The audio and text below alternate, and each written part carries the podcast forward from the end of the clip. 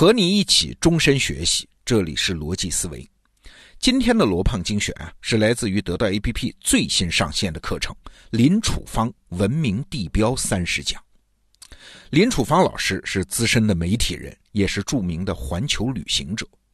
那别的人旅行呢，是打卡拍照、浮光掠影；他旅行能给你讲出文化，讲出趣味，讲出人类文明的宏大气象。那今天他要带你去的地方啊，不是什么全球，而是就在咱们中国安徽西递的一座祠堂。祠堂这东西啊，在中国人心目中，它可不是一栋普通的建筑，它是中国人血缘纽带的象征，也是我们理解中国传统社会的一把钥匙。好，下面就让我们跟着林楚芳老师开始这场文明地标之旅。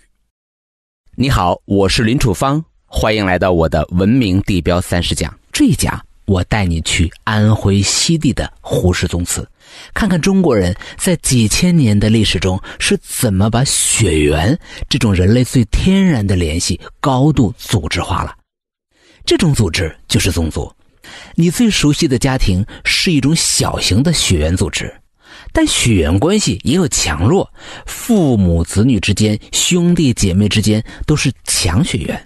而这一家我要说的中国的宗族，其实是一种以弱血缘为纽带建立的大型组织。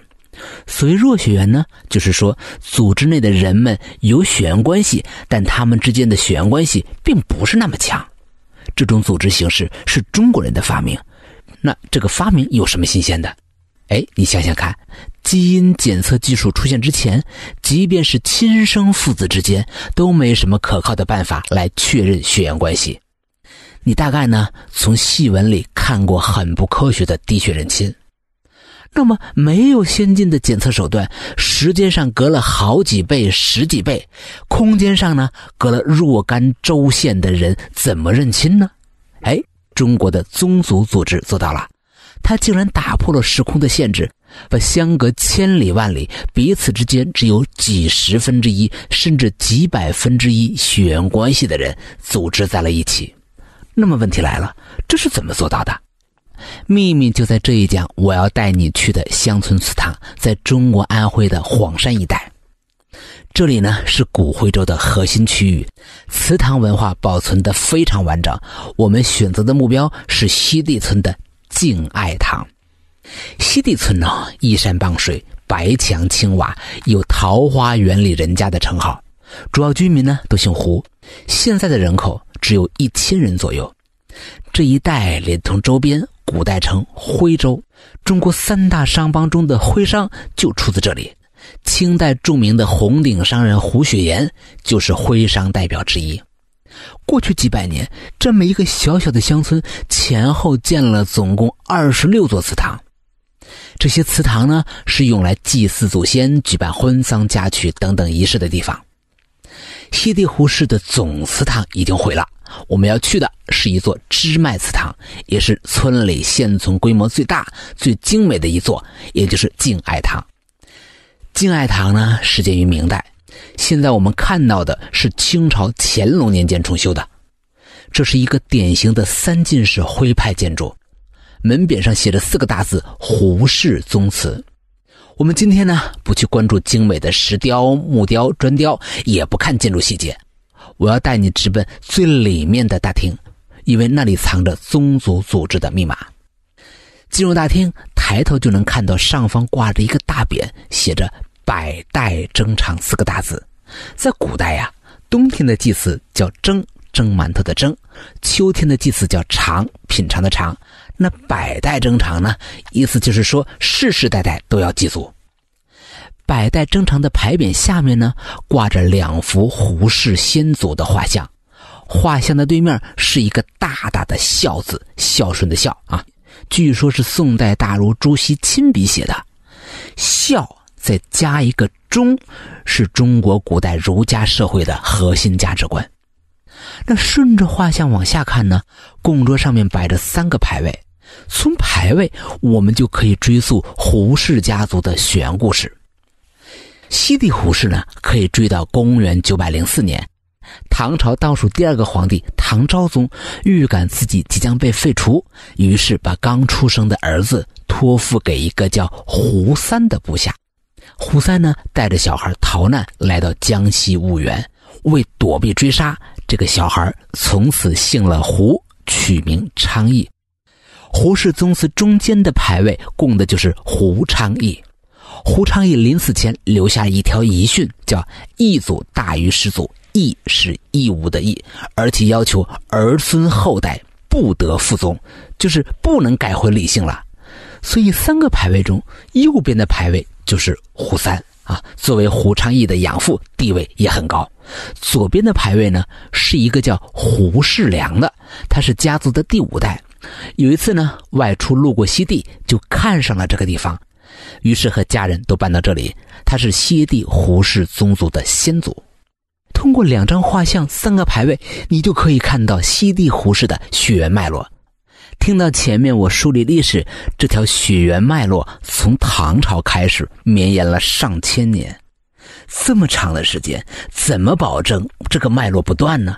而且一个小小的西地村，可不是只有这一个祠堂，这里面前前后后总共建了二十六座祠堂，祠堂建筑高大精美，这可都是宗族成员拿真金白银堆出来的。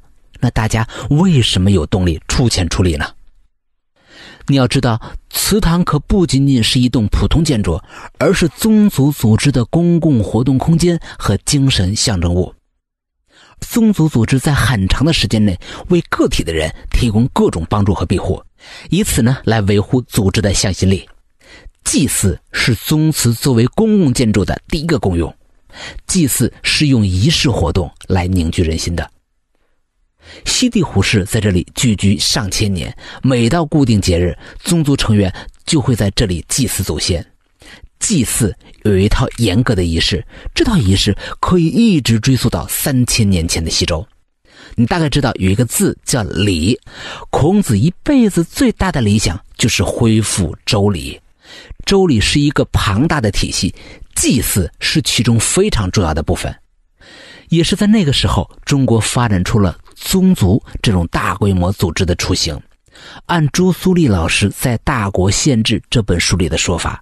周天子呢做了两个大的制度安排：一，确立了嫡长子继承制，也就是正妻的大儿子才有资格继位。那君主呢不能够把皇位随便传给自己宠爱的儿子，规则很清晰。那其他儿子怎么办？就有了第二个制度安排，把他们分封到各地，建立诸侯国。诸侯国呢也遵循嫡长子继承制。这两个制度相当于给权力交接立了法，这就避免了权力交接过程中产生动荡。但随着时间拉长，天子和诸侯之间的血缘关系就会越来越远，于是有了第三个制度安排：每逢重大节日，诸侯王和子孙们都要回到都城，大家按辈分等级尊卑有序举行祭祀仪式。这个制度安排的核心只有一条。唤醒大家对共同血缘的记忆，这就是宗族组织的雏形。